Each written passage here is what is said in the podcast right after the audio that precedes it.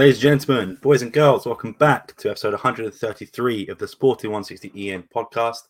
We have got an action packed episode for you as always with a lot of things to cover. But first, let me get into our guests. Uh, first up, we have got my man Chris. How are you today, man? I am doing good. I feel like we've had a good little. I look at I like our you know increments between podcasts as windows. So like the this our most recent window here was I would say pretty successful we caught a massive L in like the 79th minute of the last game. But you know, overall, the results um, have definitely been uh, been good. I think it's 11 straight wins in, in all comps.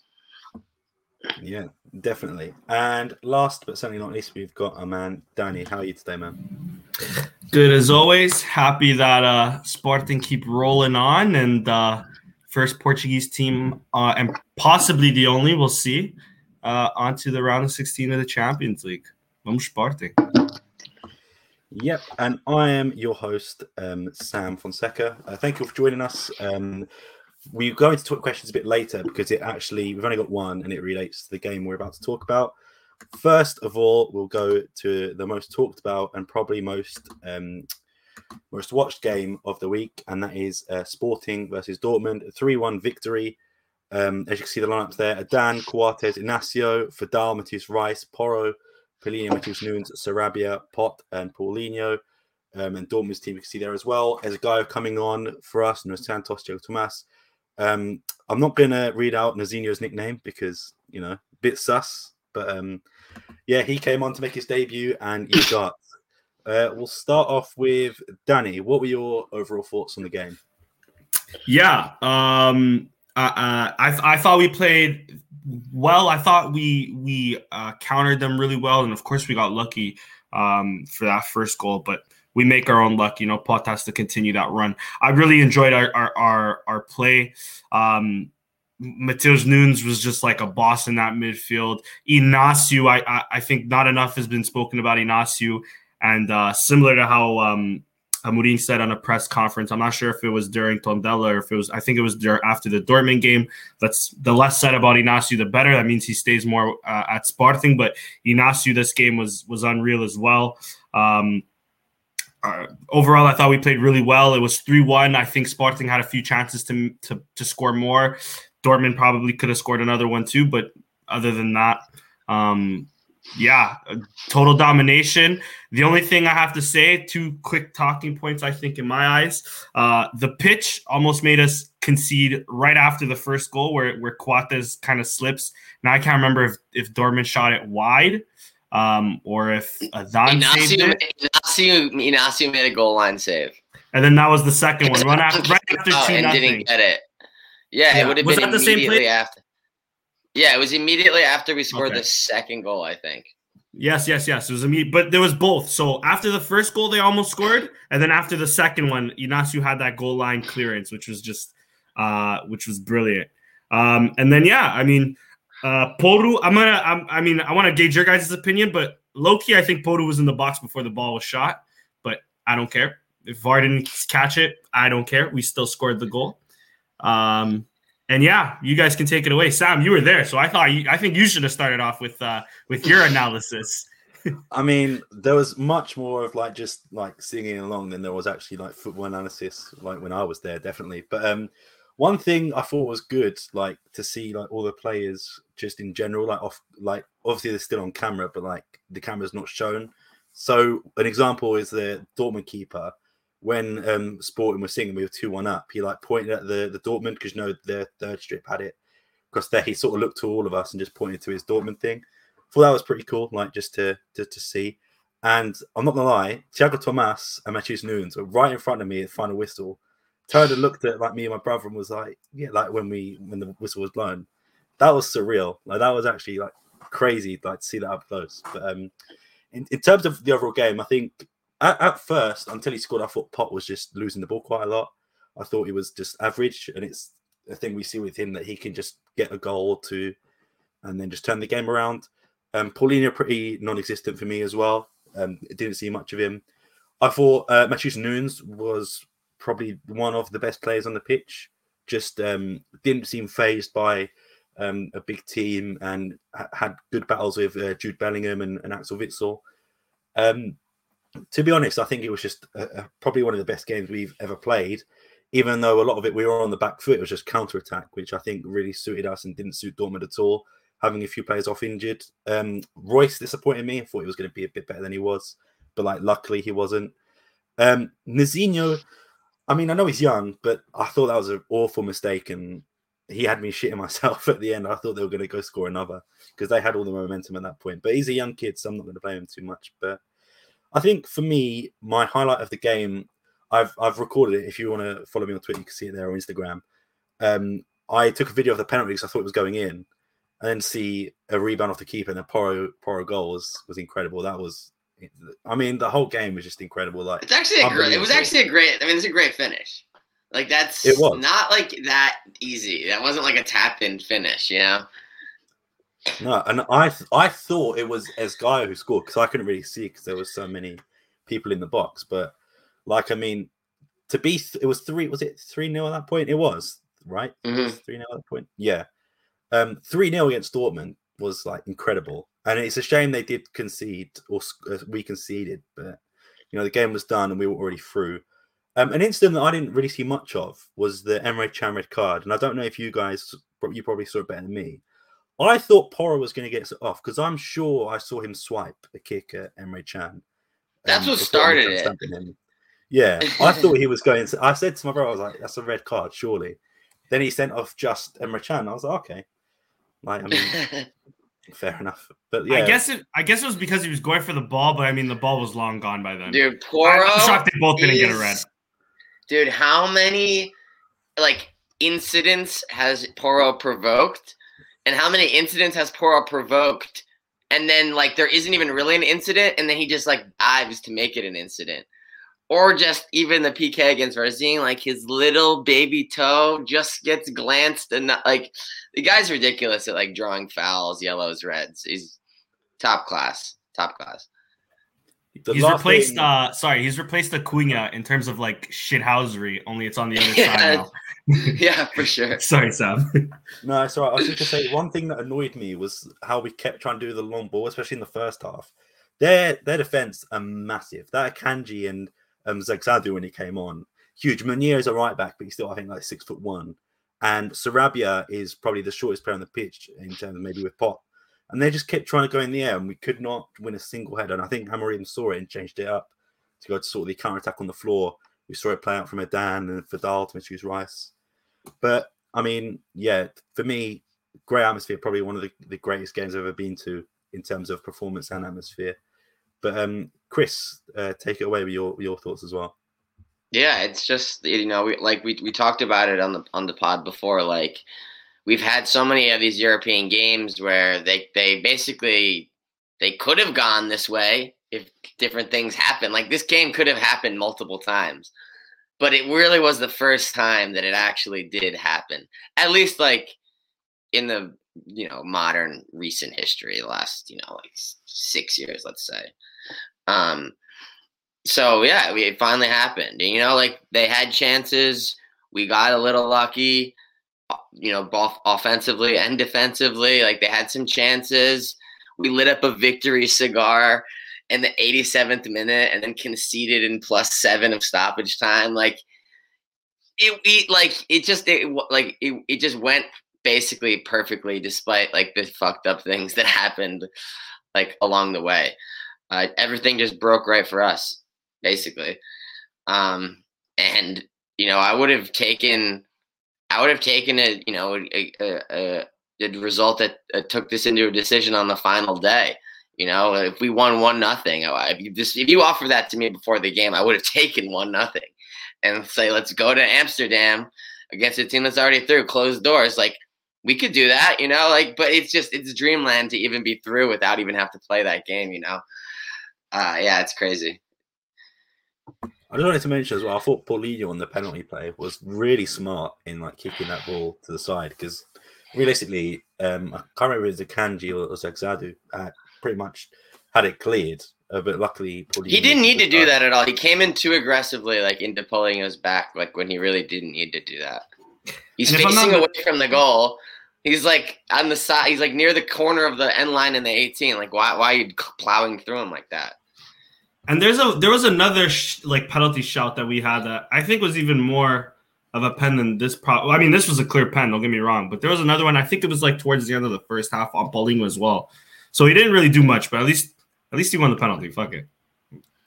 Yeah, and I know there was like a, a Paulinho dive in like the first literally like 30 seconds of the game.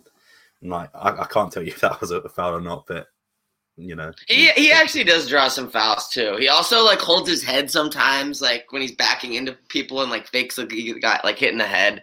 He's reasonable at, at drawing fouls. I'll give him that. Uh, Chris, who would you say your man of the match was? I'm gonna give my man of the match. It's an unorthodox man of the match because I feel like there could be many people, but my man of the match I think is gonna have to be Coates. Just like I think Coates and Adan low key both just like commanded the defense so well. On like so on top of it, so organized. Like you know, obviously Inacio was excellent. Like Feddal wasn't bad either, but like I think the obvious leaders of the the D are Coates and, and Adan. Danny, who was your man of the match? I was actually gonna go with Coates, but I'll go with uh, I'll go with our superstar, our our the new anointing anointed uh, Mr. Champions League. I'm going with uh, Pot. I mean, like you said, he gave the ball away, but that that second goal, what a beauty! Even the first goal, just to be aware of it, run in behind, make like anticipate the ball, and then still slot it home because it's still not easy. You're still one on one with the keeper. I've seen I've seen Sporting, particularly Sporting, miss these chances a lot. Um, yeah, I'm gonna go with Pot, and anything less than 60 million uh, is a damn shame. So he has to get sold more than Bruno Fernandes. One last thing, Sam, before I ask, before we get your uh, man of the match, a lot of a lot of thing has been said about um, us throwing flares onto the field and shit like that. The only time I've ever been pissed with us throwing a flare onto this field was this game where Dortmund was basically they're not through on goal, but it was like a two on two or maybe a two on three, and they st- almost went near post on a Adan. And because the fucking uh, smoke was in the way, I was worried that Adan couldn't see it through. That's my only time I'll ever complain about them throwing fucking flares onto the field. I'm not going to be like the sports TV commentator the other day with Tondela. But boys, whenever they're attacking, please, man, let our keeper see. You know what I mean? Or at least like like block the other keeper's view. That's the only thing I'll say. Yeah, some of the shit they were like, like the sounds, like something like bombs. I feel like scared the shit out of me. Like so, so loud.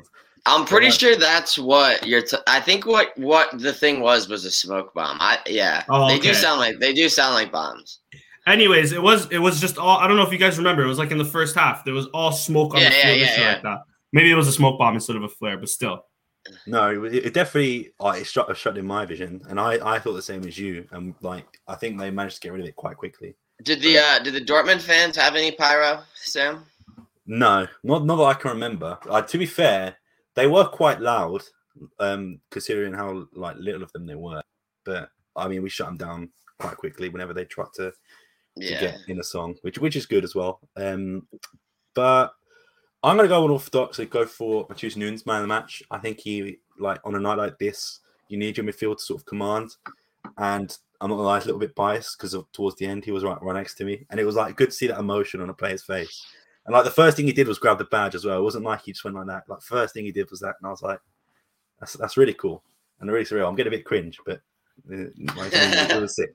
Nah, but he's one of the him Porro. They're one of the players that get it. Like Pal- Palhinha, like you, Even, you can't. even Tiago Tomas, like I don't like him, but that moment I was like, what a guy! Like, and then he came up and gave a shirt to a little kid who was like a few rows down. So like, genuinely nice guy seems, and like it was just good to see.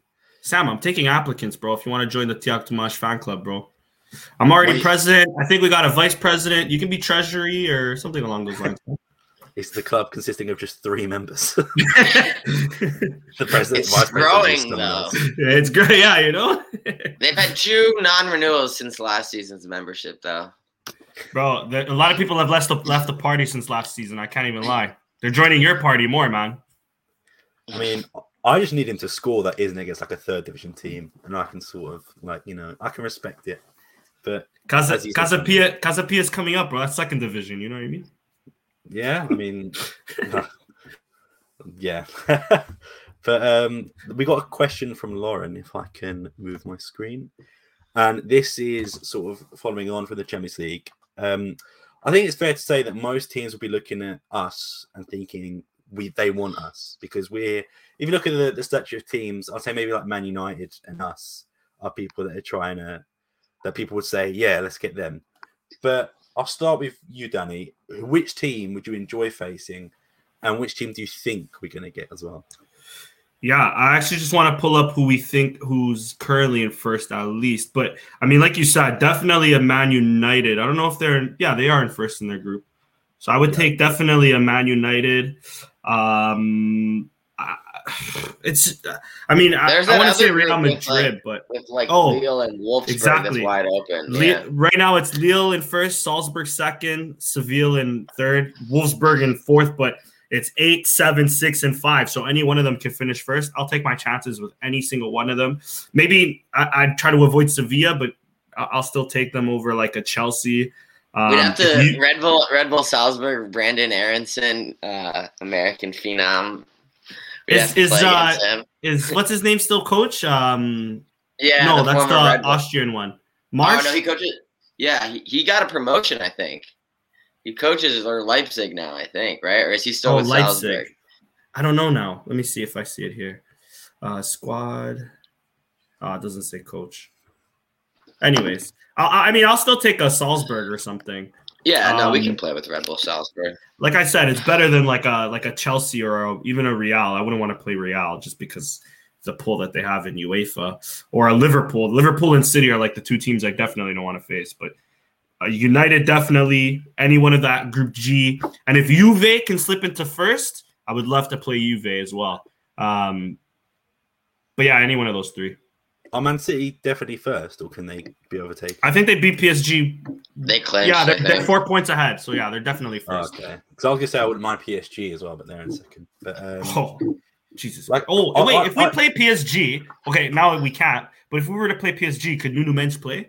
That's what I was going to ask yeah. about Man City and Porro as well, because I don't know. If yeah, Ooh, I don't think point. they have that rule in UEFA. That's in most countries they don't even have the rule that we have.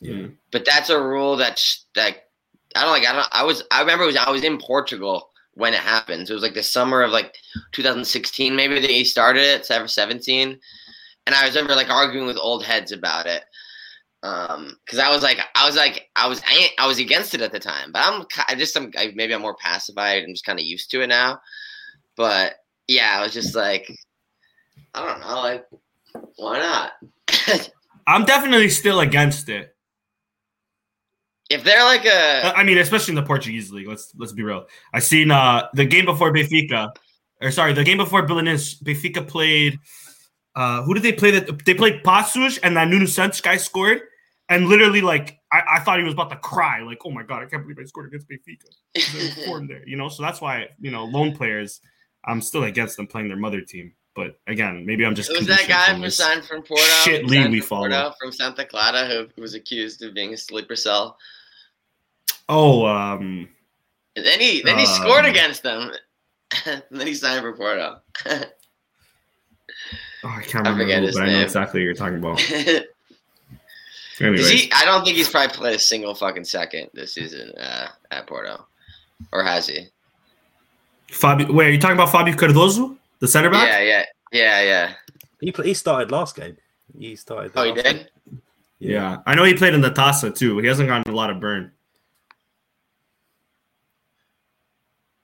Yeah. All right, no. good for him then. Chris, who are you wanting to face in six round of sixteen?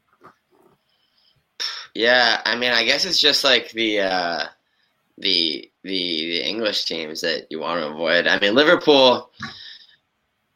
I mean, I feel like of Man City, Liverpool, Chelsea, the order that I would want to face them the least is probably City. Pool or Bayern. Yeah. I'll, I'll, sort of take anyone else. Uh, maybe not Man City, but those two are ones that I just do not want to see. Do you think like it's because of like, but also like, I feel like Chelsea also is could potentially be in for a bad run of form. And and after I see them play this playing weekend. them for another month, you know, yeah, they just kind of didn't play that great against a pretty shitty team. And, and I mean, I, I can see what United like. If United can play against them with like three to centered uh, defensive mids and like get away with a draw, mind you, lucky, but get away with a draw. Um, I think we can shithouse a, a draw away, and then you know we can see what happens at home. But it, the only shit thing is, it's like two legs. You know, like it'll be tough to face any one of those three. It's tough to not legs. go. It's tough to go away to any of those places and not concede like two or three. Exactly. And then it's just like you're so fucked after that, you know, to come back from that in the return Mhm. leg. And I definitely don't want to play Bayern either. I don't think uh, No, that would be it's like for us. it's literally guaranteed like conceding three, like in the in the home leg or in the away leg. yeah. It's like It's, I would like to see a Man United rematch. I think we probably have the best. But the thing is, is that for some there. reason I don't want to play Villarreal again. If Villarreal ends up as the group winner in that group, I think Villarreal and Sevilla are actually tougher opponents than uh, maybe a Manchester United. I think they just have great. They, I don't know.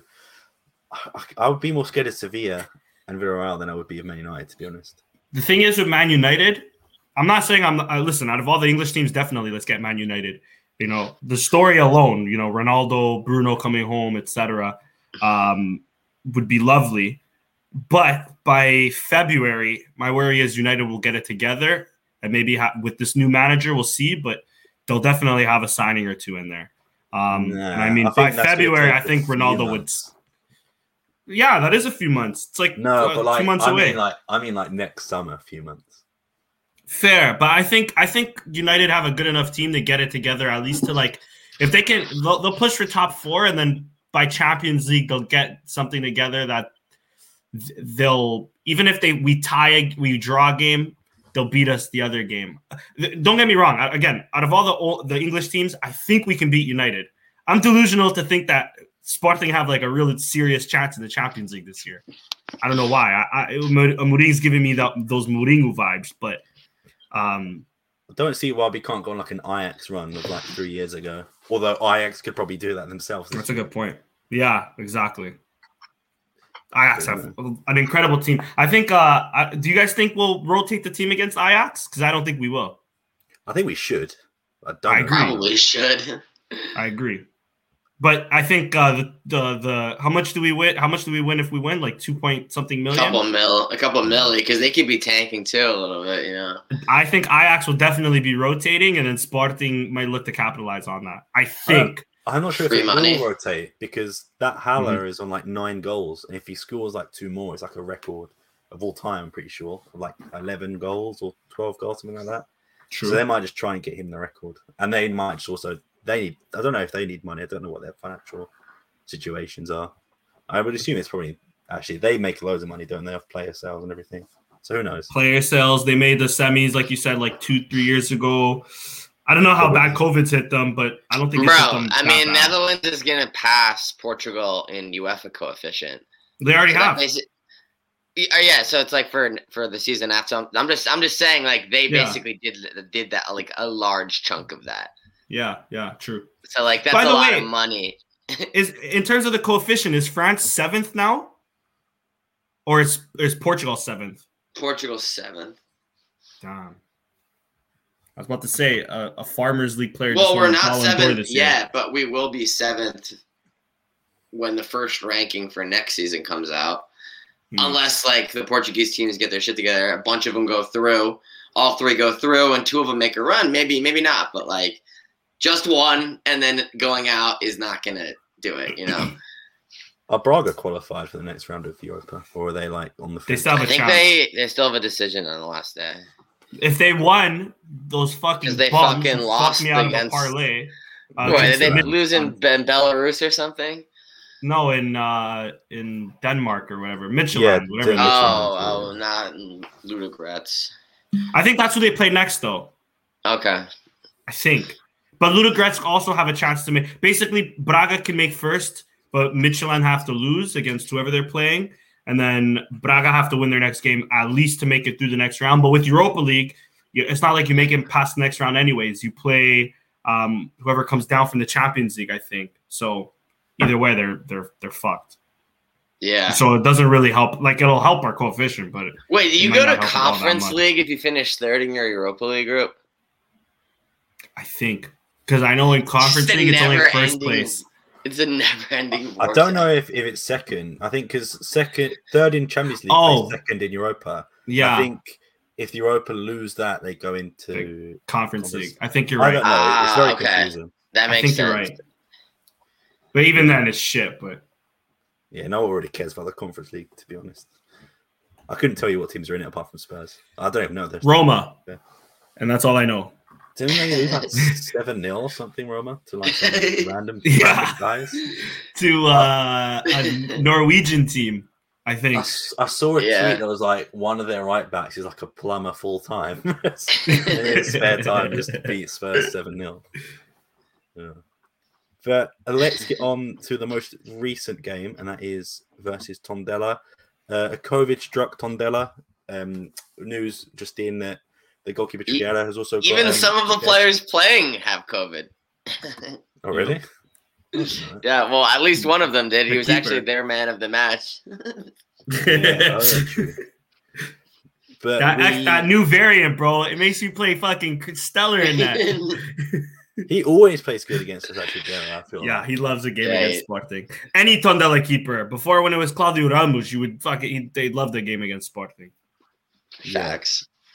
Uh, in goal, we've got Adan, Coates, Inacio, um, Neto coming in for for Dal, who seems to be rested like any every other game. Um, Esgaio for Porro, uh, Nuno Santos in for who was he in for? Matheus Reis. Race. Yep. Um. Matheus Palhinha, Palhinha who got injured apparently pulled his hamstring. We'll get into that a bit later. Um, Pedro Gonçalves, uh, Pablo Sarabia, and Paulinho. Um, Bragança coming on, Tete, Ugarte, um, Nazinho, and Tabata. Uh, Chris, what were your overall thoughts in the game? Uh, honestly, the, this first half was like pretty incredibly underwhelming, with kind of what felt like uh, like an undeserved uh, uh, goal. Um, we were that was like our real only shot on target, and it was a goal, and it was like incredibly sus to begin with. Um, I guess we could talk more about like this the intricacies of that rule, but I mean, I haven't even looked at it enough. I obviously, I'm sure some people uh, were bitching about it uh, because like some similar goals have been disallowed in the past. I, I don't, I don't exactly know, um, but yeah, it's pretty sus. Felt undeserved. Um, we did open out the second half well and get that goal right away, which kind of, kind of, you know, kind of felt like the game was put away, even though he didn't really like do much to get to that point. Like I thought the goal, the Paulinho goal itself, like I, I I'm shocked Paul didn't hit that one and, and passed it instead because like he passed it to Paul to Paulinho who like I feel like Loki wasn't even in like the greatest position to shoot, not like a significantly better position than he was, and he- then Paulinho like slices it like weirdly, and the defenders are like all running one way, so it just kind of like rolls past them the other way slowly into the goal. Very, very Paulinho goal. He scores league goals, baby. He does it sometimes. They look like that and trickle in, but hey, they still count. And then after that, um, just kind of cruise control. We kind of had like a flurry of chances there, uh, you know, between like 50 and like 75. And then just kind of, uh, I feel like coasted home, especially, especially after Palhinha got hurt. Then, yeah, it was just, let's just uh, get out of here alive. Um, it's not, it's not like a incredible performance in, in any way, but um, it's a very classic one nothing game for Sporting here. It, it, I'm shocked that I'm shocked that we won by two to make it um, comfortable enough because this feels like a game that was was like one nothing, just dr- droning on, and then like in the last ten minutes, Tondela gets their shit together and like is knocking on the door, and we're like kind of scrambling. So at least we didn't have to do that. Any game where that's avoided is a W for us because a lot of these league games are, are, are, one goal wins. So I will take the rare not one goal win uh, when we can grab them. Yeah, um, have to agree. Uh, Danny, what were your thoughts on the game overall? Yeah, same. Um, the only thing is like even even when we were in that first half when we only had that one shot that again yeah kind of sus i'm surprised they gave it to us because it doesn't seem like a clear um back pass at least Pass, yeah. Or- but uh i'm nonetheless i'm not complaining but um it, it, it- albeit like we didn't have we didn't we didn't uh really go for it like we should have um we dominated the game like we dominated that first half like i don't remember tondela really even bothering us i could be wrong about that but even still like there wasn't much in it i thought even paulinho did well in terms of uh linking up the play uh like you mentioned, what a shit goal. But that's a goal that, hey man, I'll take any single shit goal from Paulinho. You know, like he even almost fucked that shit up, but fuck it. A goal is a goal at this point. Um uh, a standout Especially to me, goal, bro. Especially I mean, exactly. I understand he can just bang him in at will in the Champions League, but in the league, I mean, yeah, you can do it against uh, Besiktas and all that and Ajax, but uh, can you do it at home against Tondela? You know what I mean? Like it's a it's a bigger test. Um, on the on the worst field like in the league, man, like that. this- well, that it- it's that 18 yard box. Like if you're attacking one of the goals, like just good luck, lads. Yeah, One of the goals, just the entire 18's fucked. which is which is disgraceful because uh I mean I'm not as much into the financial situation as you are, Chris, and you are Sam, but um this isn't Sporting of 2012 where we're almost you know filing for bankruptcy. There's no reason why our pitch should be this shit. Um, it's like an optical illusion. Like when when the game starts, like aside from like this the 18 yard box that looks like fucking the sun's been hitting it all day. Like it looks green now. It looks nice. Uh, once players run past that patch of grass a few times, like you really see the holes coming out in the dirt and players constantly sliding in the box. It's uh, it's disgraceful. And for a Sporting coming off of a league title to have a pitch that bad is disgraceful. If we ever have, or if Lisbon ever has a day where it starts pouring like it was uh, in Nacional last year, it's the pitch is gonna look the exact same way. It if need to be worse. removed, bro. Like we're gonna have to like, dude. I can see like because the thing is, it's like Christmas break is like really going to be their only time where they maybe have like a week or two, but it's like you can't just. It's really difficult to just get a new pitch mid-season Mhm, exactly. and for it to like get and grow correctly. Otherwise, you'll just get a new pitch and then it'll just get fucked up, and then you'll have to replace it again in the summer and try to do it right. And you're just lighting more and more money on fire doing this because like I, I don't see like how this pitch is gonna last the whole season. You like are they just gonna keep like doing what they just did before the Dortmund game, and then it'll be I think so. okay in the Dortmund game, and then the next game after it'll just be fucked. So you get like a 1.5 games out of redoing it. Like that's not gonna work. Yeah, and sorry, but uh, also like I'm trying to think of it financially right now.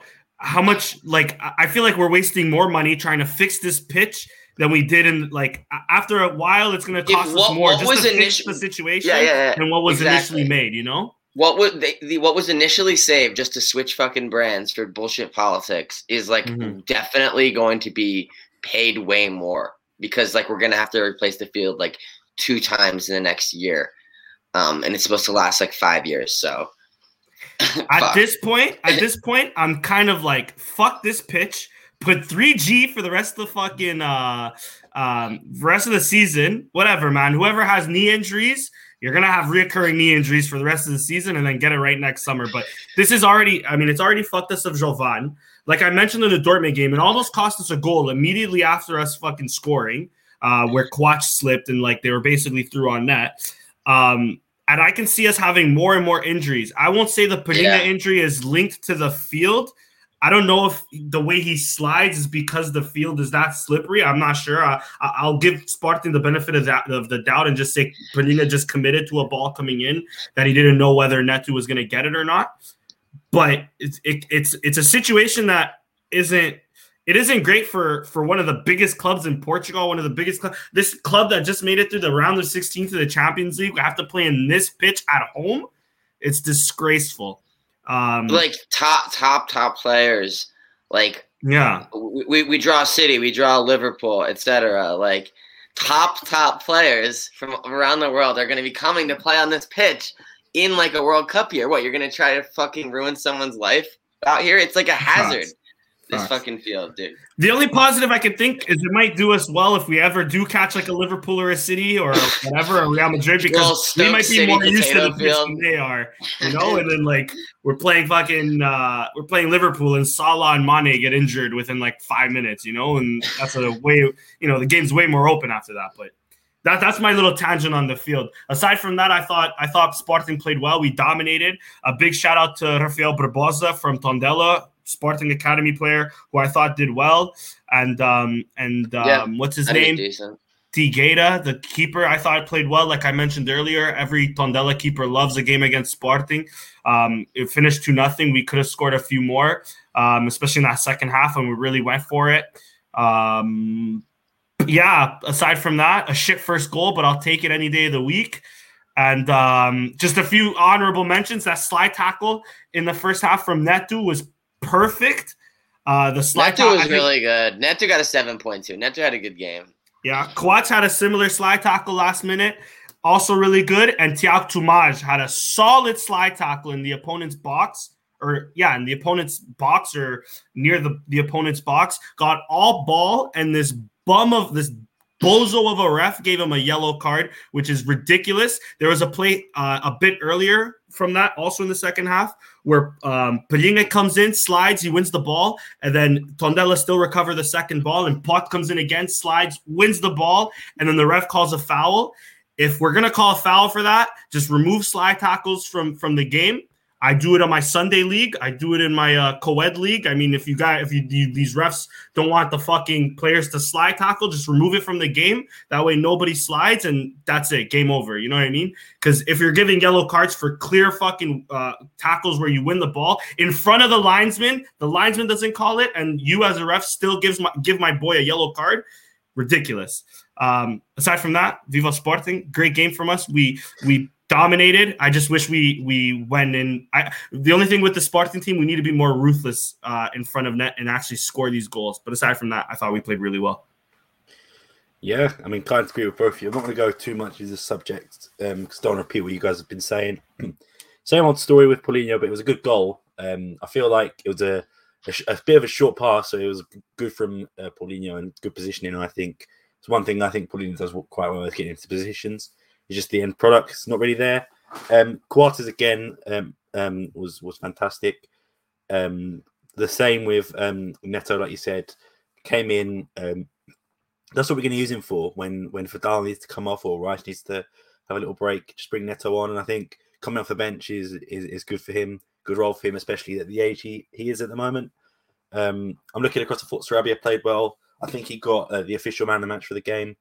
But um, yeah, um, what I wanted to uh, I wanted to ask you guys a question, but before Danny, you should know we should not mention finances on the page, just because all of those um, sporting fans attack the shit out of us whenever we bring any financial, any, any bit of financials.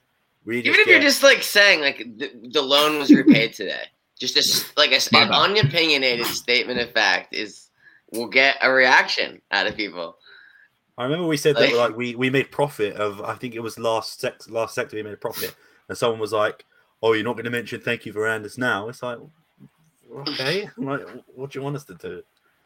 But um, bro, people, especially recently Yeah. when I retweeted that uh, Zach Lowy thing, which we'll get onto a bit later with the Belenenses thing, they were going off on him, and I felt really bad because I was the one who retweeted onto the page, and like it went from You like put five it, you put this t- content in front of these people, the rabid, the rabid.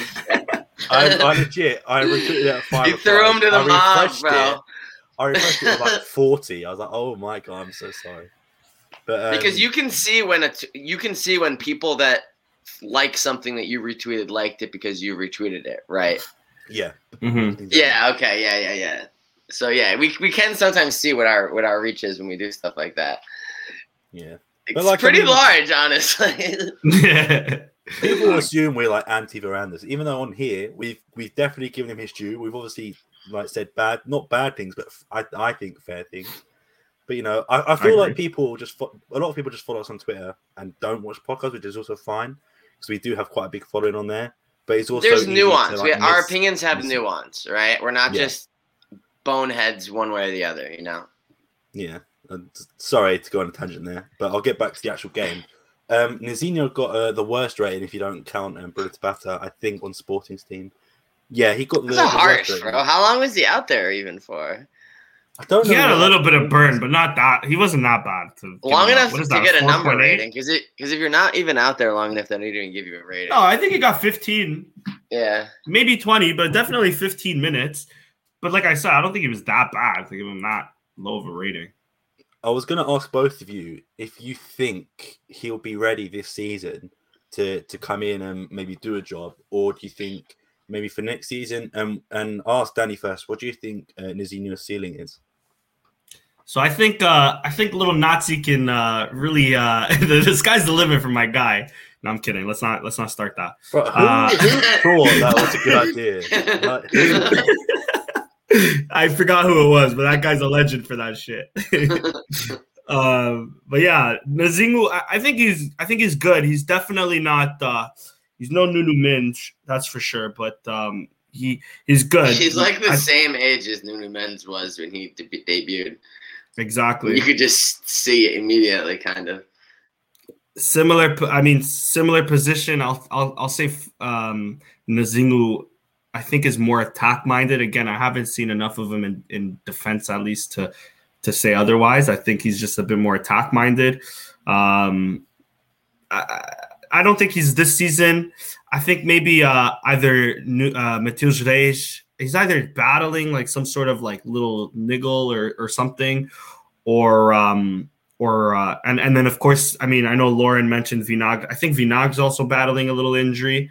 Um, so I think that's why we opted for him to come in because usually um, um, Amorim will will even like playing like if Porro was available, he'll put Esgaio on the left if he has if he has to, or he'll put in Matheus Reis, you know, just to close off the game.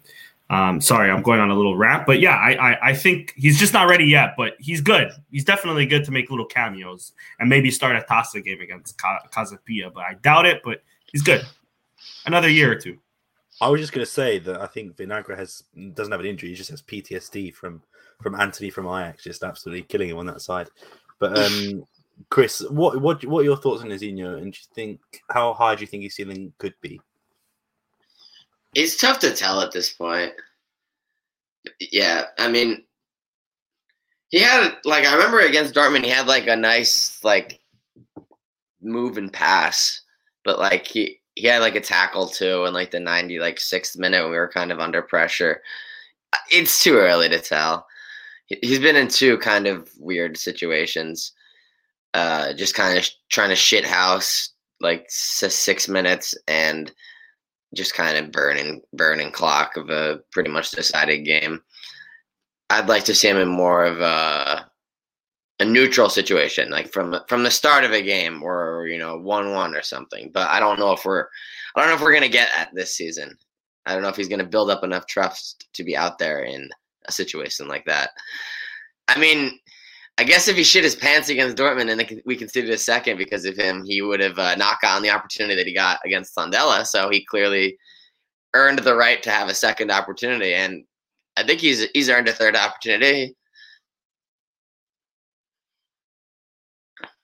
Yeah, the only thing that I want to call a few people out that I know, and that is just how highly they rate academy products just because they're from the academy. And like Tiago Tomas is a big, big example of that. And Danny, I'm calling you out here. I remember when he scored, I think against Aberdeen, you said he was the next Liedson, and that no, that yo, no, no, that no, no. Be I said he reminds me of Liedson because the guy never stops running. Uh, but yo, but still, my guy, bro. I'll never take that away from him. Tite, aka Levzingu Jr., bro. Let's go. Scored against Aberdeen and Lask, I think he, he got the, the goal there as well. Yeah, wow. how many goals has Paulinho had against Aberdeen and Lask? You know, he, he's the original UEFA man. That, yeah, he's had so many goals in European competition. I can't even remember them all.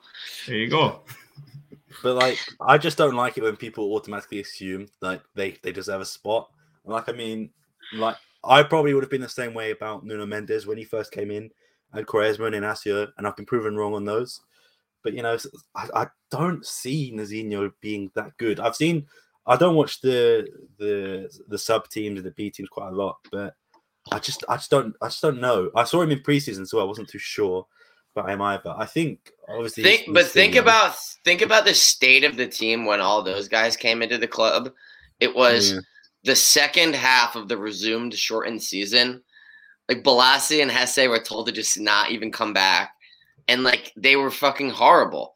And then they put these kids in there after the like two month COVID break, and they were like better than the players we were using all season. And it's like, wait, these kids are just like 18. Damn. But we have some quality. Honestly, not on the left side. Like in this particular position, it's probably where we have the least amount of quality. But it's been getting better as we've talked about.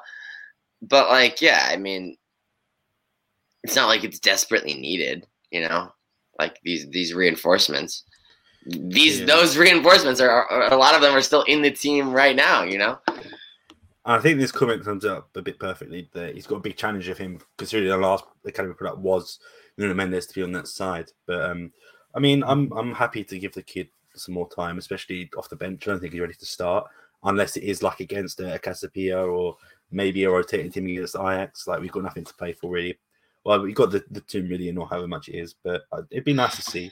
Probably set a record of some sort, being like the youngest sporting player to start the Champions League. But um, one more thing I wanted to ask you guys about this game, and that's something, or two more things. Sorry, I'll start off with like the, the lesser one. Um, Amorim saying that he thinks Quaresma needs to uh, improve a bit to come back sporting. Um, I don't know if you guys have watched Tondela that much, but um, I don't think his comments were surprising considering how little he used him last season. But um, Chris, do you see a future for Quaresma as long as um, Amorim's here, or do you think he's going to be one of them players that gets just loaned out like all the time? I see a potential for Quaresma at Sporting. The, the question is, is what is that future? Because I could see him if you if you'll remember like Quaresma is in a, in a in like his like uh he's still in like a developmental phase so we're like oh what do we have here? Like he can still become very very very good. If and but the thing is is if he doesn't like grow into like let's just say as good as Inacio for example that's fine but like we we we understand that and he's just like he's on the roster and he understands his role as like the fifth center back you know like like Paulo Oliveira like was the center back for Sporting like a starter and he's also been like the fourth choice like um you know at, at various moments. It's like what is is his future to be a big prospect that we eventually are looking to sell?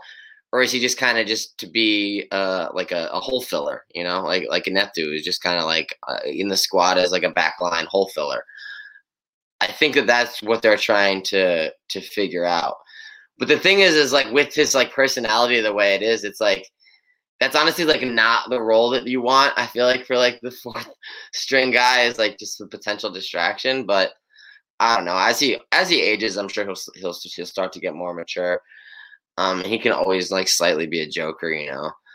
Um, every locker room needs one. Like I feel like Ukra Monteiro is like a very famous like locker room joker. It's like there's no there's no problems now that he's like you know older and not like a, as critical of a role in the squad. Like that's almost his his role is to be like the the the veteran presence and the joker. Quaresma is just the the joker aspect without the veteran presence. So I don't know. I don't know what his future is. I could easily just see him being a just a, a just a regular starter, uh, you know, on on clubs in the first division, and just kind of you know past the years. I can see him staying in Sporting and just kind of filling a backup role for many years, and then kind of going away his his own way when he's like 28 or something. Or I could see him developing and becoming a really good starter and like replace Inacio in two seasons. So I don't know. It's too tough to tell. But I will say the least likely of those outcomes, it seems like, is the last one that I said of him blossoming into a, a, a regular starter. But not impossible, obviously. Yeah, um, I agree. Uh, Danny, there was a lot said about his um, maturity, and I don't know if you agree with this, but I think he should have been moved abroad. I think maybe take him out of his comfort zone. Maybe it's like in Italy or even so Spain, which is like a similar culture, but it's not exactly the same. Do you think? I, I still think the Tondela move is good for him, but Mhm. same question asked Chris: Where do you see his future line? Do you think he comes back sporting as long as because I think a lot of it is to do with Amorim as well, because I think he he obviously makes most of the decisions. But uh, well, what are your thoughts on it? I agree. I, I agree that um, I think I think Tondela is the perfect move for him right now. I think next year the best move is away from Portugal to see how if he develops more because he has been playing um, well at Tondela. He's had had a few moments, but he's also had moments where he's played really well, like against Benfica. But then he's at he, he's at fault for their second goal, I believe it was, to for them to win two nothing or whatever it was. So I think uh, I think he still has a bit more to develop. I think it's also harder when you're not a, a strong, tall center back to get into Amorim's uh, side. So you know he's more of the he, he can still win a ball back, but he's good on his feet. He's good technically as a center back. To be fair to him, um, I'm with I'm with Chris where I can see him. You know, if if there's a defined role for him as a backup, fair. But we've also seen that last season, but he didn't get any burn last season either. So um, I think the best time to tell will be in two years. Uh, is still young, so it's which is still good. Well, well, I think he deserves the time to develop because there is something there. Um, let's see how he finishes off now at Tondela. Uh, if he's not lights out, because mind you, Tondela also have a, a fucking Benfica wonder kid who went to Bar- Bayern Munich and all that, and he hasn't really proven it much. I, in my opinion, at least, I didn't really see much of him even last uh, uh, yesterday. So, I mean, I think Tondela is a good place for him right now. If he doesn't hit the ground running anytime soon. Another loan, like you were saying, Sam, I agree with you. A Spain, even in Italy, I think in Italy especially would be really well for him. I think young center backs can learn a lot in Italy, and then we'll we'll take it from there. But I don't think we'll uh, I don't think we'll see Quaresma in a Sporting shirt at least for another season and a half. Uh, and that's with or without Amorim, I'm not sure, but at least of right now with Amorim, it doesn't seem likely. Yeah, I agree. Uh, the last question I wanted to ask you about this game is something to do with what uh, Ruben Amorim said in the press conference. Um, players who don't play good against Tondela will not play against Benfica. I mean, looking at the team, you can see there was obviously rotation with Neto and Gaio and Santos. Um, Danny, I'll pass it back to you. Basically, what what do you think the starting lineup will be, and who do you think gets dropped from the current lineup we're seeing? So the way uh, I've seen Amorim set up his lineup. I'm inclined to say Feddal takes Neto's spot, but with those words and I, and the way Neto played against Tondela, I think Neto has a really good chance of starting. So I'll say the back line stays the same. I think really the only change that happens, aside from Palhinha, of course, who's injured, but Bragança might come in for that spot, um, I'll have uh, Matheus Reis instead of uh, Nuno Santos, only because Matheus Reis offers us a bit more defensively, and I think we'll uh, we'll have to play a bit more like we did against Dortmund against Benfica. Cool. Um, I personally would take Nuno Santos instead, just because it'll be fun to see him potentially score against Benfica and uh, doing like ultimate shithousery. Because you were would saying earlier that. that um, Porro was sort of like the, the Cunha Nuno Santos definitely has that in him as well of being like a shithousery and you know Very kicking true. people. He gets caught though. He he gets yeah. in trouble. Porro never gets caught. Like even if he's instigating it. Yeah, but Acuna always got caught. yeah, no, Acuna got caught too. I've never seen a guy not get caught at the rate that Porro gets not caught. Which is surprising because Acuna, I felt Especially like how is he not? And it's like it's not like he's not new anymore, bro. He's been here for a year exactly. and a half. How does he not have a reputation at this point? Exactly, because Acuna had a reputation like right away, bro. He would look at a player wrong and he would get a yellow card. I'm shocked Porro's gotten away with half of what he's gotten away with in the Portuguese league for now. Yeah, definitely. Uh, Chris, same question goes to you. Um, starting 11, and who do you think gets dropped from the team we're currently seeing? I agree. Um, I agree with Danny. Um, I think maybe Neto stays. Um, and and Nuno Santos probably comes out, but um, yeah, no, I think that that's well, obviously, um, he's probably gonna go Porro. Uh, I was so we may. Yeah, I was gonna say gonna I almost forgot that. Yeah, so it'll probably it'll be Porro and Reis, and then maybe Feddal gets in, maybe it's Neto, and then uh, there's this slim chance he goes Ugarte for Palhinha, but he also might go Bragança. We'll see. Yeah, cool. Um, so we finished that one. We'll get to predictions a bit later.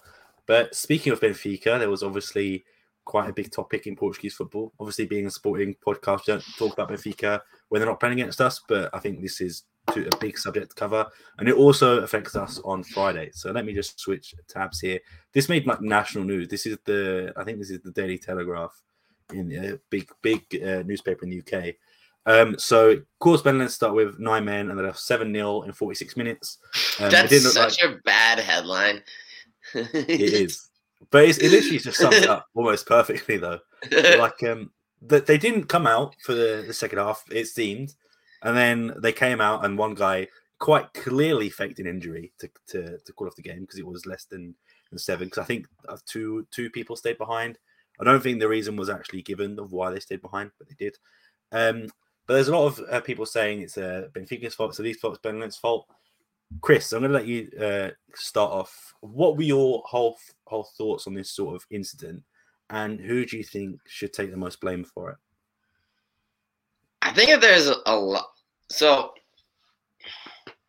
who who is to blame the most? Obviously, the Portuguese health authorities. Like th- that's a like this is a massive L on their part. Um, that's a massive L. The the the league itself, like the the the administration, like how did they let this like go go ahead? You know, like the Pedro Proença and people that work for him massive L for them. Belenenses sad, like, and their leadership structure, their president, who's then crying at halftime, who seemingly never tried to even get the game stopped or delayed or rescheduled. Um, it just Belenenses sad, like you couldn't field two more players to at least have 11 like where'd you even get these seven from you're starting a goalie can't you just get like random other people to at least maybe have like a bench of three. Apparently, like, they had just... 36 people registered. They had Belenenses Side, I think B or under 23 playing the game the day after, but they had I think a total of 34 players registered. They could only field nine. So, or it's like the U23 game, which was then uh, postponed. It's like, all right, like let's just postpone this one until tomorrow at least, and then have the whole U23 team play this game it's like just so many things could have been done that weren't done. And I feel like the things that like it's Portugal, right? So there's obviously like back scratching somehow going on and all this shit, right? And it's just a matter of figuring out exactly where it is. Um, I I think that it's basically um, like a handshake agreement between Benfica and the president of Belenenses Sad um, they Benfica like let an unpaid debt slide um, over a, a, player that was like sold to Lille um, that they like owned some of the pass of. Um, and if that like debt wasn't cleared or okay, they wouldn't have been able to like start the league. So Benfica like was like, all right, like we'll let this slide, but like you owe us one. Lo and behold, a couple months later, a great opportunity to uh, owe them one, right? Like just field a team of fucking wankers. We'll beat you like a shit ton to nothing. We'll get a massive goal difference bump and like a free win, and then we call it even. Th- that's literally what fucking happened. I'm pretty sure. Like, there's no other explanation for how so many people just fucked up. Like, at a certain point, like things are intentional, right?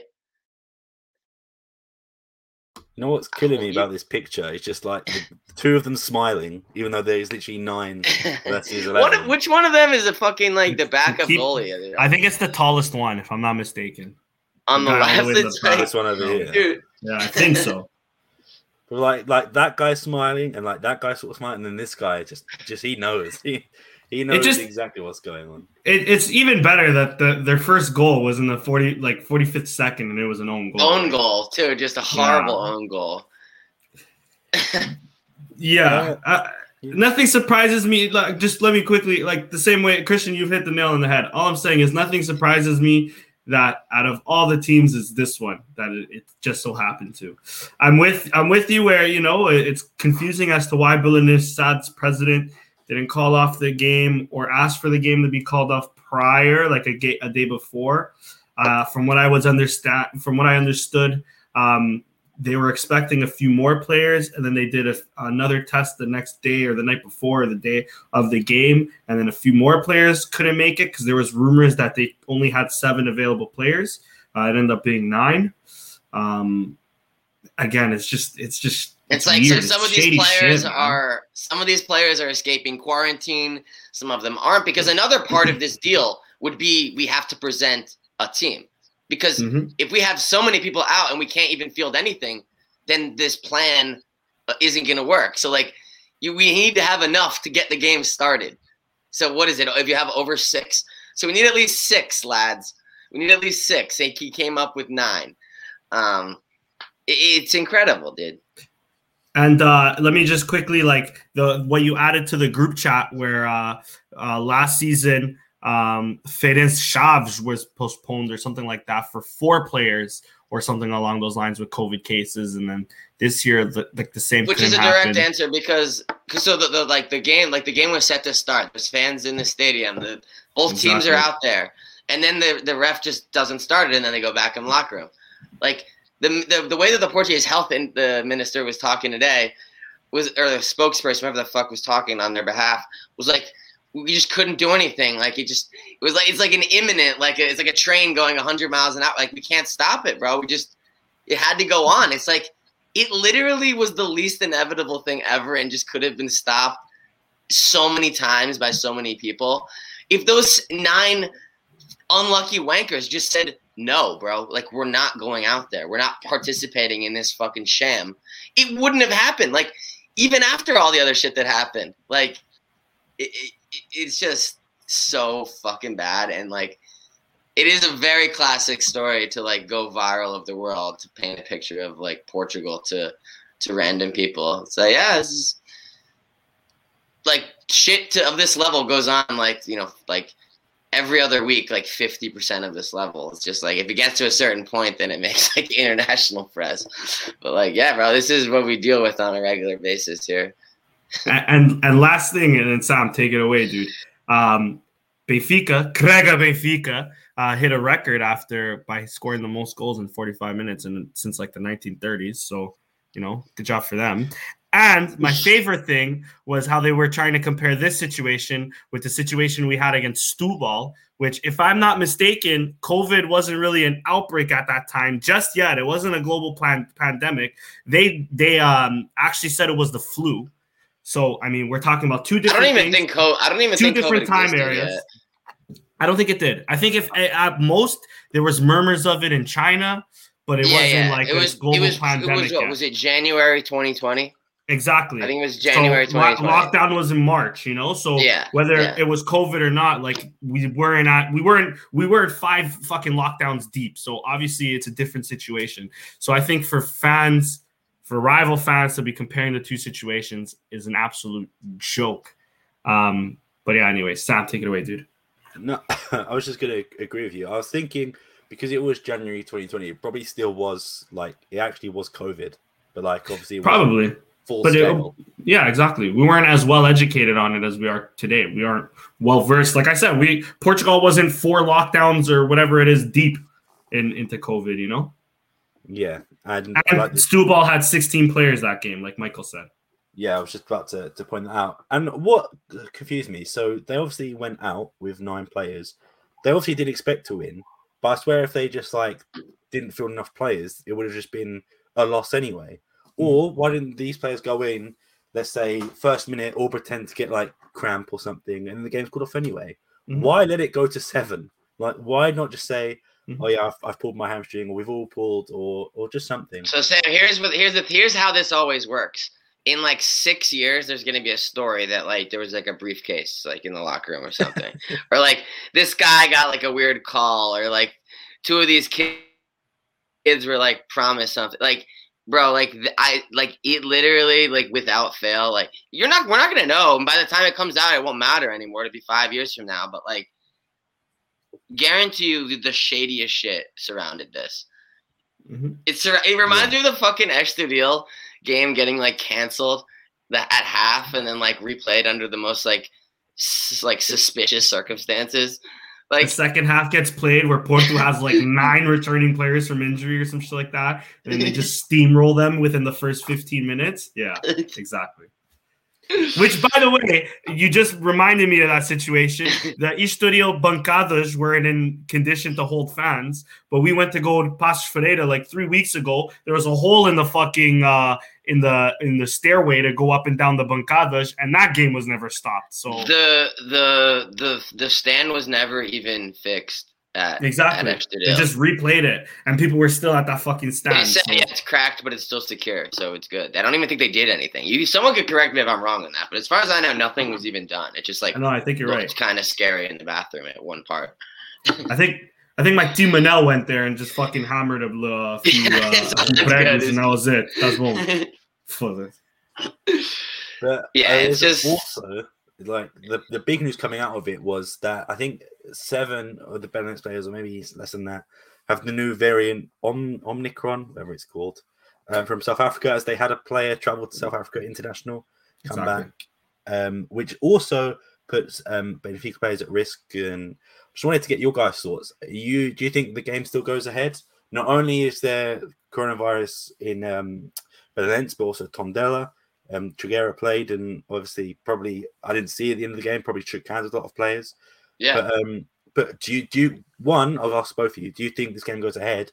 And two, um, do you think Benfica, probably more likely Benfica, are going to have a sort of repeat of last year where they have a, a whole team out? I'll, I'll give it to you, Chris. Uh, what what are your thoughts? I am unable to answer that question until I see how both of the teams are affected with their. Um, both teams have certainly had close contacts over the past couple days. It'll Mhm. take a few days for us to know the extent. If anyone tested positive, if someone did, if only someone insignificant did. I'm unable to answer that question until we know that information. Because if like eight Benfica players test positive, this game ain't happening. Um, but we'll see. I think that there's obviously now that we know about Trigueira, like there's, and if the Omicron variant is contagious enough to infect an entire squad of healthy, vaccinated young people, there's a decent chance like someone could have picked it up uh, from him yesterday, or another defender picked him up in the 12th minute, and then that defender was marking Squats in the 67th minute, breathing into his fucking face, marking him. Like, I don't fucking know. And we're gonna have to wait like probably two days to see for sure. But like, it's pretty sus and it's pretty scary. And like, yeah, I just we just don't like know enough about like the variant yet to like know for sure. But like, it seems like it's most likely more contagious. So Yeah, definitely. Um, before I give it to Danny, I was just thinking as well. Did you guys find it weird how you like the sporting players and Tottenham players came out in masks and then took them off and just played the whole game without masks? He's like okay. What's the point? I think there was like some sign of like uh it was like promoting wearing a mask is the point of it. But when they did that in the because they did that in the B sad Benfica game too, right? Uh, I don't. yeah, they, They did. did, They right? did. They did. Because it Like- was like a yeah. plan. It was a plan for the league. Like, oh, every game in week 14, we're gonna do this. You know, with a partnership with the health services. So the fact that they did that is just like so ironic for that game, which is just like the meme game that shouldn't even be being played right now because of COVID. Yeah, we're gonna wear a mask for. for But we're three still minutes. gonna. we're, but we're still gonna shake hands. Like, um, honestly, Yeah, I. I, I, it would have been poetic justice if uh if there is now an outbreak and Benfica have to play with nine players. It'd be a poetic, you know, it'd be poetic justice. But I doubt that happens. I think that's Um, physically impossible. It, it is, yeah, because uh, Unless we both have nine players, then uh, we should just play because I would support that. If nine v nine, like, I'm down. eight infected players, we should just play. But But that's dangerous because uh, I think Arsene Wenger might see that and say, get rid of penalties, uh, extra time, you just reduce one player. Um, but yeah, I mean, I, there's no cases yet. I think uh, by tomorrow we'll really see if there's some sort of outbreak to one of the because I teams. don't, But I think think they for tested it. I don't think they got tested today because they didn't go to Alcochete. They probably had the day off. So when they go Mm. and get tested tomorrow morning is when we're gonna know. Most more likely. They Okay, do because I was- recovery work, don't they? After a game, though. In the, That is true. Because I was gonna say, like, that seems like I think if there was a case for Sporting, the way Trigueira already came out, I think we I would would know. have tested the whole fucking team. For, yeah, but I don't know if they did that. Or It if they was were, late- because because It was late in the day, night, so we too. might only test them tomorrow, like Yeah. fully everybody. So we'll see Yeah. that. I think Benfica as well. I think if Benfica would have had a case, we would have known by it by now. Maybe a player or two within the next week on both squads, but um, insignificant or significant. I think this game goes on regardless. Um, yeah, I had a point, but it's past me now. So, I mean, it would have been nice if it's if if Benfica could play now with nine players to see them whine, but. uh, or even be down a couple starters. That would be lovely. That would be lovely. But I remember my point now. Benfica should be worried. Um, if it's not coronavirus, you know, they do have a rat on their team. So who knows if the Black Plague, you know, can spread. uh, I mean, that's pretty much all we've got for this um, this story. I know, Chris, you have a few sort of uh, loose ends that you want to want to cover, so feel free to take it away. Yeah, it was just a couple a couple things um just related to like recent um like news um around the club or at least surrounding like some financial stuff. So there was like a it was a, looming deadline for a while now. Like this date's been marked down. Like oh, like November. I think it was twenty sixth. Like twenty seven million euros is due. Um, so we paid that by advancing more money from the NOS contract, which is basically like how we pretty much have done a lot of shit over the past like three, four years. Just kind of gotten money fronted from that five hundred fifteen million dollar ten year contract. Like that deal's gonna like we're gonna use up all that money probably in the next like two years. Um, I think that that is a large part of like what has kind of allowed them to manipulate um, the financial situation to what it is today. Um, so they're gonna need to replace it with with another just like endless pit of money from somewhere. Um, I, I don't know where they're gonna get them. Um, so yeah, I mean that's just basically that. And then there was an article that was in Bloomberg. Um, I always love when Sporting gets articles in Bloomberg because you do business with uh, Apollo Global Management. so yeah, there's the talk. Sporting's in talks with Apollo again to get a loan to buy back some debt from uh, Novo Bank and Millennium BCP Bank. And I think that they need to get their situ- situation squared away with those two banks by the end of the year. So something is probably going to happen before the end of the year. I have nothing more as of this moment. Sorry, are you reporting payments? Bro, Like simple mortgage payments? What do you mean? Are you talking club finances? do you know, do you know That's how, no, how a mortgage works? What, what Yeah. one of the guys? How do you guys how, know how a mortgage works? It's like, yeah. Oh no, what was the funny one? It was like breaking. Uh, club has to pay mortgage. It's like, mm, okay, but um, buddy, as somebody who works in finances, let me tell you what happens when you don't pay your mortgage, buddy. This is news. But um, I've just got a few uh, loose ends of my own, um, just some tweets that we've made, and I just wanted to get your guys' um, opinions. I'll ask um, this one first to, to Danny.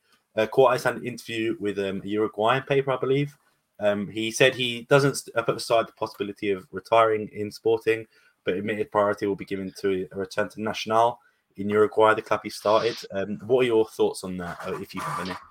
I, I mean, I find it a little weird because this isn't the first time he's already talking about retirement, whether it's at Sporting or not. Yeah, he just did an interview with a Portuguese paper where he was talking about it. I find it weird. I mean, he's like literally in his prime. I have yet to see Coates play this well, and he's doing it back to back seasons now. Um, why are we already talking? This is one thing I hate about sports journalism and, and soccer in particular. Once a player turns 30, 31, they're like a fucking senior citizen, which makes no sense. Like you're literally in the prime of your career.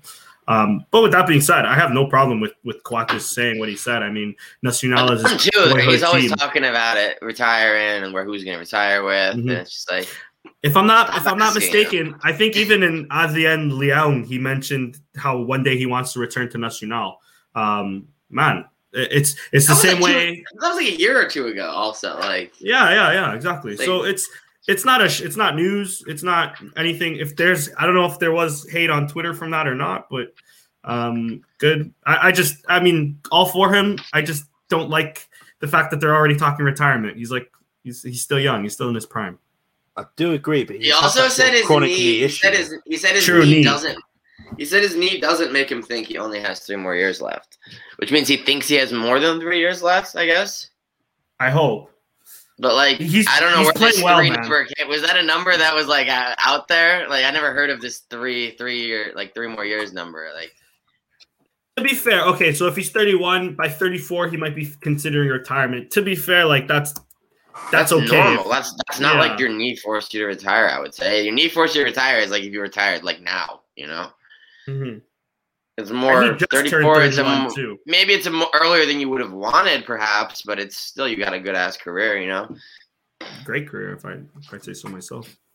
It depends who you really compare it to. Because you like got Bonucci and Chiellini were like what nearly forty now, and they don't mm-hmm. like. I don't think they've had any big injuries. I can't say for certain, but um, I mean, it would be a shame to see him leave. But I think I saw a comment earlier that just said for what he's done for the club, being through the, the shit phases, and now obviously a good phase. I think he's done his job. Like I wouldn't want to stand in his way if he, he wants to do that. I think he's earned the right to. I, I personally wouldn't stand in his way. Yeah. But um, next question, um, well, it's more of a statement, but I'll give it to Chris. Um, Ruben Amorim is the quickest manager to reach 50 uh, Premier League wins in 66 games. Um, he also led Sporting into the Champions League qualifying uh, for the second time in the club's history and delivered the first league title in 19 years. He's only 36. Um, Chris, when we bought out um, and we're in for 12 million, 50 million, did you see this coming? And it, I mean, it's starting to look like a good investment, but do you have any more more thoughts on it? Yeah, I mean, it's it's yeah, it'll be interesting to see what happens uh, with him. The the two most interesting things with him are is like what happens if something bad happens, like we go through a bad phase, which really still hasn't happened yet, and what happens um like if he wants to go uh in the next like two years? When he like he was linked to that manu job kind of out of nowhere. That was like the first time we've had to deal with that. Like i imagine that'll probably happen again another two times or another couple times like as you know like oh psg he has an opening or like big clubs like that like he's gonna start to get linked to like a lot of them when they open up, like just right off the bat. I feel like. Yeah, definitely, I agree. Um, I don't know if you had any more to add on on that particular topic, uh, Danny. The way Saudi Arabia has been looking at Portuguese managers, they might even snatch them up, bro. Who even knows? Shout out Leonardo Jardim, though. yeah, brother. What are they thinking about offering a Ferreira like an insane contract? They just took the Boavista. I don't know if it's. I could yeah. be like mad racist. I know it's an Arabic country at least. Uh, they just offered the Boavista manager a job. Petit might go back to Saudi, Boavista. I think it's Saudi Arabia. I think yeah. it's Saudi Arabia too, but I could be wrong. I just barely looked at the name. It could very well be Qatar, but either or, regardless. The Santa Clara manager just went not that long ago. Who knows, bro? Cool. The Money last, talks. The last subject I have is a big one, um, especially to certain someone who's currently in the stream at the moment. Let me get it up. It's this statement of Nani leaving uh, Orlando. Uh, various rumors. I know in English papers said that he might retire. There's rumors to to abroad, like you said, Saudi Arabia just a minute ago.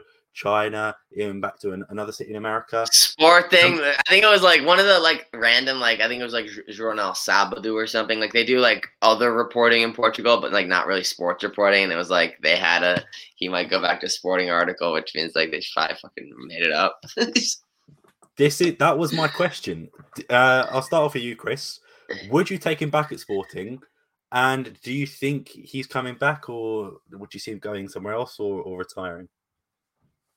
I would take him back, but I don't. It depends. It's up to him. Like, if he still thinks that he can kind of be like the guy and ball, he can try to like either resign. Well, I actually don't think he's going to go back to Orlando because his statement wouldn't have been like this. It would have been, "We're working to something else." He could maybe think about trying to get another DP slot in MLS he could try to go to like Saudi Arabia or whatever, which would still like constitute him being like a critical player on like whatever team that he went to. Um, or he could go to Sporting and he could just kind of be like a, a locker room mentor and like an off used reserve player. Um, slash like I mean he's kind of got some juice like in the way that like Tabata has some juice like off the bench, but like you don't like need so many of those and they don't always get used in every game, you know? So like his usage rate I feel like would kind of just be similar to that, just kind of based on his role and based on the depth that we have. But like would he be a great guy to have around if that's like the role he wants? For sure. Danny, same question to you. Are you taking back at Sporting, or where do you think he's going to go? I mean, I'd personally take him back in a heartbeat. I don't think it's happening. Uh, same way Chris said. I think we and we just have way too many wingers as it is. The only thing I can think of is depends how long Jovane is out for. Maybe he can fill in that Jovane spot. But even still, I don't see it. Um, it'd be nice though, have him retire at Sporting, and then he can, if he's thinking about being a coach, I don't know, maybe. Uh, really wasn't. He was in honestly pretty poor form the second half of the MLS. Season. He was. He got off to a good start, but he got into very poor form, and then he didn't even end up starting a lot of the Orlando games at the end of the season. To be fair, Orlando were pretty doo doo towards the end of the season too. Yeah, they, they let their their magic slip, and I think uh, Nani got injured uh, a little bit through it, so that might be the case. Um, I was saying to Lauren actually, because Lauren was, as she still is in the chat, like she's like, "Don't make me cry again."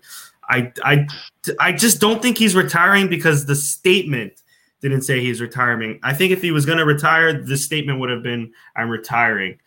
Now, where he's going to go, I can see him even going to like, um, who even knows? Maybe like Cap Verde. I don't know any Cap Verdean teams, but he might just make a little six month trip out there and then retire out there. I can, like everybody was saying, Saudi Arabia. I can definitely see Leonard Jardim. I think he would played with Leonard Jardim at Sporting on that uh, loan from Man U.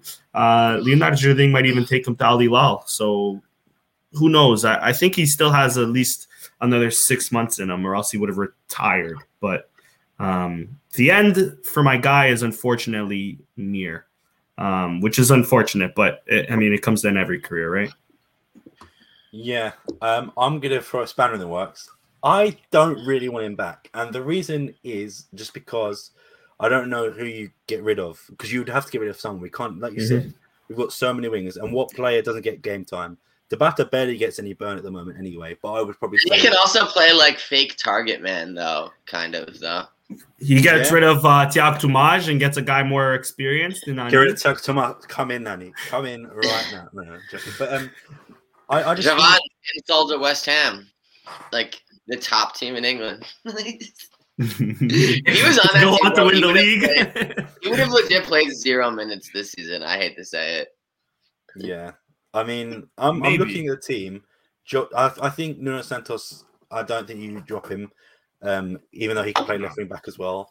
Giovanni's probably he's probably not re-signing, so I think maybe it would be him. But it also has to be that he has to come back on a wage that is not definitely not the highest paid, probably not even like just in the middle, probably. And I don't think he, he would take that. I think he, he was probably earning a fat stack at Orlando. He just made tax seven. He just made a taxless seven point five mil for three years. Yeah, that is what's our highest then? There are very few places on earth with a better tax rules than Florida, United States. With that comes the crazies. The only thing better than that, is just straight up being yeah. The only thing better than that is just straight up being like in the Cayman Islands or something like that. Thanks. yeah, the way I'm looking at it is is no. If if uh, the thing is, he needs to be sort of like how An- Antunes was if he came back, which is or you know you're not going to get that many minutes. Yeah, you know you're not going to get that many minutes, but you're there to be like an influential person. Because I, I, I don't know how old sort of uh, Nuno Santos is or or Jovane, they probably grew up watching Nani to an extent, or maybe they they were For playing sure. just as he was playing. So it'll definitely yeah. be like with An- Antunes. Like I mean, not many. He was a good player, but I don't think many people were going up, growing up saying, "Oh, I want to be like An- Antunes." I can imagine people saying, "I want to grow, I want to grow up and be Nani or play like Nani." And I think, uh, to be honest, I think he's still got. I would say maybe two or three years, but I reckon he's either going to go to Saudi or Qatar. I think one of them, one of them clubs that because he doesn't also, have, he doesn't have like an obvious club like that he could like because uh, like let's just say like uh, like like Luis Neto for example, like uh, Varzim, and then he went out. Like he like Nani really was formed at Sporting. Like his his club before Sporting is is just probably like some non-existent like sixth division kickabout stuff. Like can't return to that, you know. It might even be a Cap Verde. Let me make sure. Let me actually see. No, he was born in Amadora. Never mind. I thought he was. Yeah, I was gonna say if anything, it was like maybe Estrela de Amadora, but like I don't even know if he ever played for them. But it's just the fact as well. He has been saying in interviews that he would like to play for Sporting again. But I also don't think one he fits in Amorim's system, and two that Varandas probably doesn't like him.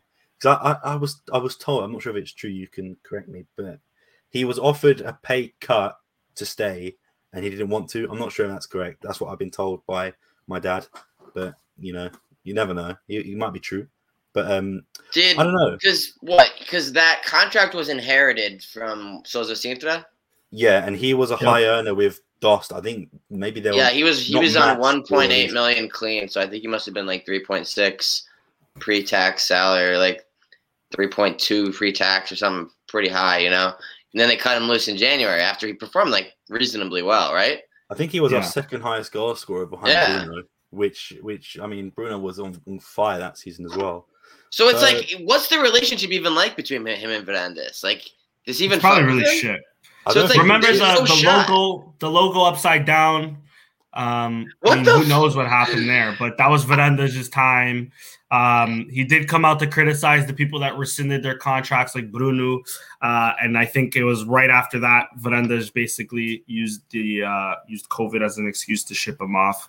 Um, I was just, and Lauren said it as well. Real Massama, which is also Real Sport Club, third division. He might go to third are division. They in, are they in Liga Three?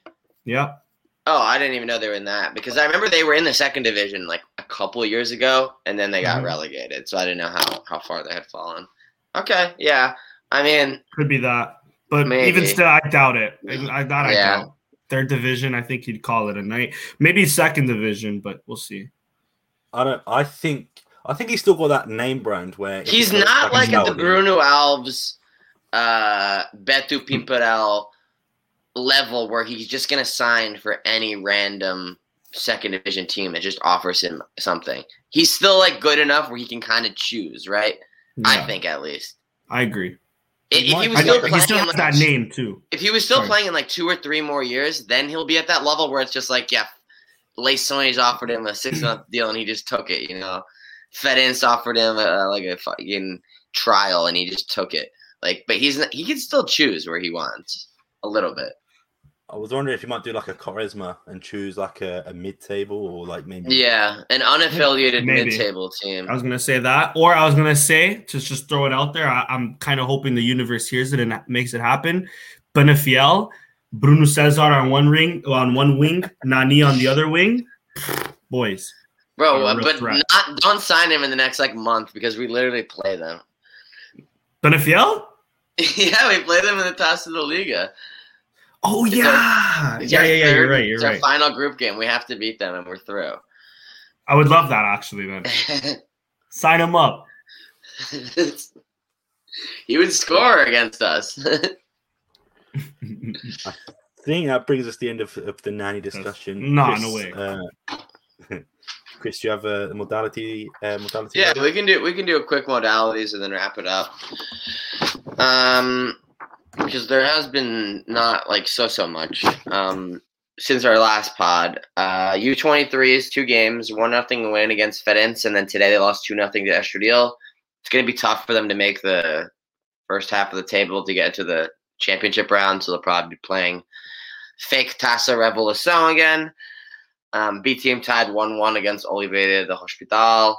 And uh, obviously, when the Singer boys played Dortmund, the youth team played them and won 3 2. So we're in second place in our youth league group going into the final match day against Ajax. We beat Ajax, we win the group. If we draw, we probably are good. It depends on how Dortmund does. But we're in, uh, we control our own destiny. Uh, ladies goalball won the world championship. I think that was Sporting's first world championship. We have many European championships to our name, uh, but I think I read that that was our first world championship. Shout out to the ladies goalball team. Uh, roller hockey, 8 2 win against Bastiarcs. Futsal had a couple games, and I'm guessing it's because they're stacking a little bit to make up for a little break for the uh, World Cup or Euro. Um, 5 2 win against Benfica, which produced the Saw Merda, Saw Merda Varandas meme. There was some fan trouble in the final minutes of that. Uh, we beat Benfica 5 2. We beat Torrientes 9 2. And we beat Oliveira do Azeméis uh, with the San Jose Earthquakes logo 8 uh, 1. Um, we had no basketball game this week that I saw. At least I don't remember there being a basketball game. They released a basketball jersey in the our new our set like so the group stage for the or how the FIBA Europe Cup works is there's another group stage. There's like group stage one and then there's a group stage two. So we're drawn into a group with Benfica in our group stage too. So that's kind of uh, interesting. So we'll have two European games against Benfica coming up in the next like two months, which is uh, pretty cool. Um, and then handball. Can I quickly just quick thing on on the basketball? Um, yeah, Travante needs to calm down a bit. This is currently his story. Uh, cheat on him, sis. And if you feel bad, then he is the real one. Travante, I was reading this at work. Chill the fuck out, bro. Or make sure my girl never reads this. Jesus, man, that's Side savage. that's pretty much it. Just two other games handball, league win for 42 23 against Saint Jouens, and a very, like, pretty sick, like, low key avoided uh, a buzzer beater equalizer against AEK Athens, 31 30 win. Uh, so now we're three and one in uh, the uh, European League for handball. So keep churning along in, in handball. Looking good for advancement. Basketball, advance to the next round. The senior boys advance to the next round. Another good European year uh, for Sporting. Futsal, advance to the next round. So yeah, let's get it.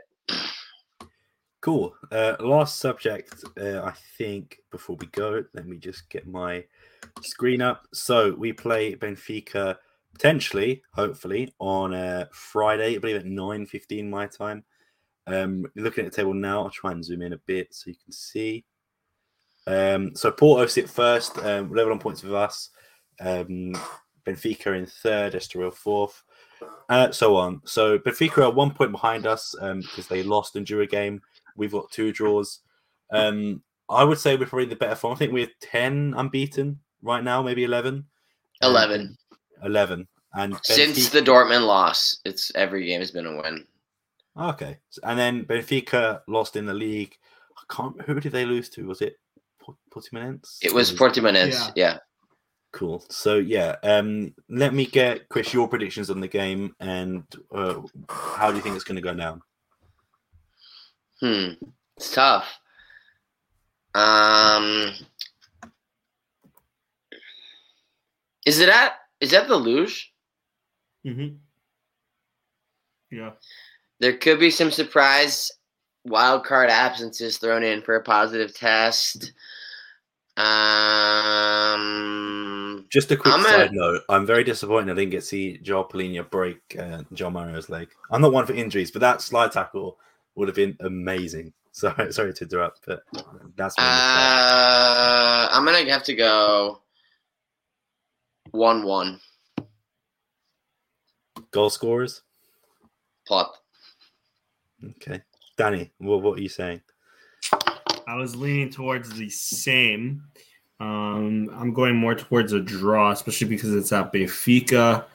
Um, but I, I would I, I want to throw this out there. I want to see how if and hopefully they do how Sporting players react to uh, João Mario being on the pitch.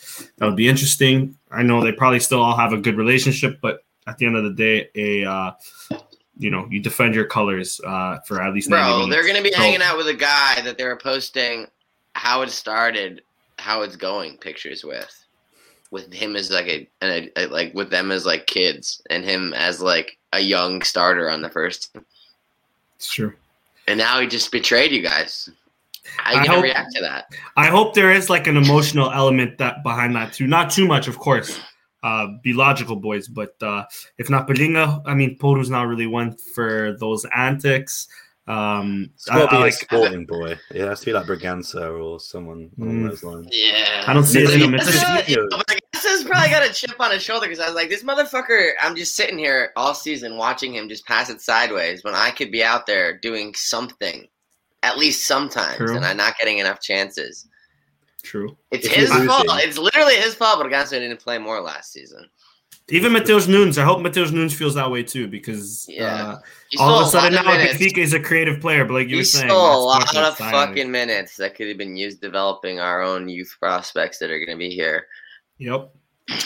Um, but I'm also going to go with a a draw. I'm just debating whether one one or two two, but I'll go with a. I'll I'll match you, Chris. I'll go with a one one draw too because that's what I was feeling. But a Kawach goal. Okay, I was just thinking that maybe Nazinho comes on in two foot João Mario. That, that would be great. I would, I would really like. To If see Nazinho does that, his his nickname is officially Little Nazi. okay,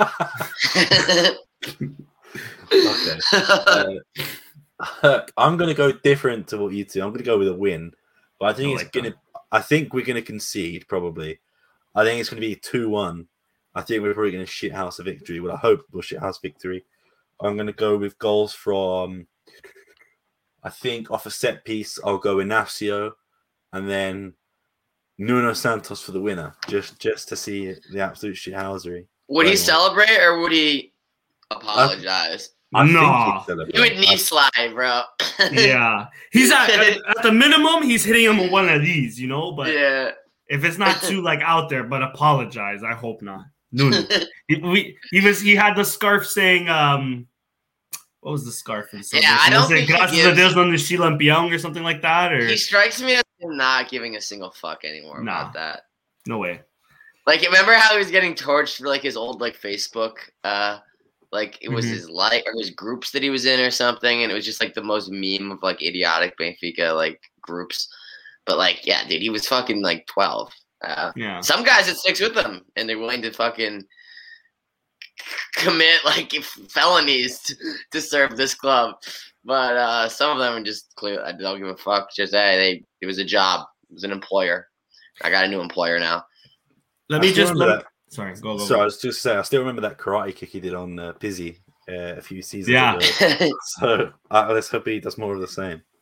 I'm just uh the the only tad worry I have is uh as everybody knows the last time which is most likely our, our midfield the last time Bragança and Matheus Nunes played at the Luz um it was it was 4-1 at one point it could have been 4-4 that game don't get me wrong but it was 4-1 at that point uh, at one point so that's the only thing that scares me a bit albeit I do think Matheus Nunes has has like improved since then, like tenfold, you know. But um, that's the only reason why I'm not pushing for a victory because I do think they're beatable, especially without Verissimo now.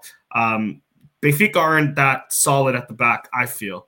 And Jorge Jesus, I think, is still undecided whether his team is best with two at the back or three at the back, which is good for us.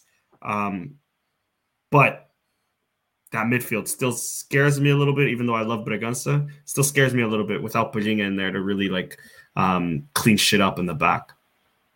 Yeah, he just he, ma- he feels he makes you feel secure. Yeah. Uh, he's like a you know, like a like a pretty much guaranteed safety blanket. It's just not there. Yeah. Like he's he's honestly like irreplaceable. Like he's like the best CDM that's played at Sporting that I've ever seen. Like and you're not gonna throw anyone in there that's gonna do the job. You can maybe only hope to get like sixty of it back with uh, like Ugarte maybe. Exactly. Sixty percent of Belling is still pretty good though. It's just not like a guaranteed tackle every time of every counter attack. the, the only thing I ask, one last thing, and then we can go. Whoever listens to this, somebody give me a good excuse why I can leave work at least two hours early. I'm not trying to watch this game at work. Fuck that shit. Just start coughing like random. what time is the Bro, game? doesn't work. Uh, I actually don't even, what 4:15. time? Four fifteen. Yeah. Oh, that's kind of a late kickoff. Like as late as the kickoff's going to be for us, at least. Exactly. But I only So leave at like five fifteen. I actually can probably do some shit and then probably Under skirt two out and still, still not worry about it. Um, yeah, I'll be home at four o'clock on Friday for sure. Winter Oh, tires is a good one, James. Just my my manager. It- She's not the she's not very understanding, so who knows? She might be watching this. To be honest, I, should, I better watch my mouth. She's one of those managers, bro. You never know, man. well, if she knows that you're on this podcast, that probably increases her odds of understanding more. So I actually hope she watches mm. it. So then she understands why she needs to let you leave a little early. Facts. That would be a reason not to let you leave early, though. Definitely, that's the, that's the one. but anyway, I think we can, we can wrap it up there. Definitely got a lot of talking points done. Um, next game is against Benfica, as I said. Um, probably do one maybe the week after, podcast the week after. Is Ajax um, on the Tuesday after? Yeah, that's why. I only say two. I only say Tuesday because I know that our last one was on Wednesday, and it tends to alternate. So we'll probably do one after that Ajax mm-hmm. game, and we'll do. Yeah. Yeah, probably do one on that Tuesday or Wednesday then, probably. Mm, yeah, definitely. Um, well, thank you for joining. Make sure to follow us on Twitter, on Spotify, Instagram, Facebook, YouTube. Um, if you do have any questions that you want answered on Twitter or anything like that, feel free to send us a DM, send us a tweet. If you want to follow Danny, I'll get these banners up. You can follow him here. Um, and if you want to follow Chris, you can follow him here. If you want to follow me, follow me here. Cool. Thank you all for watching. See you later.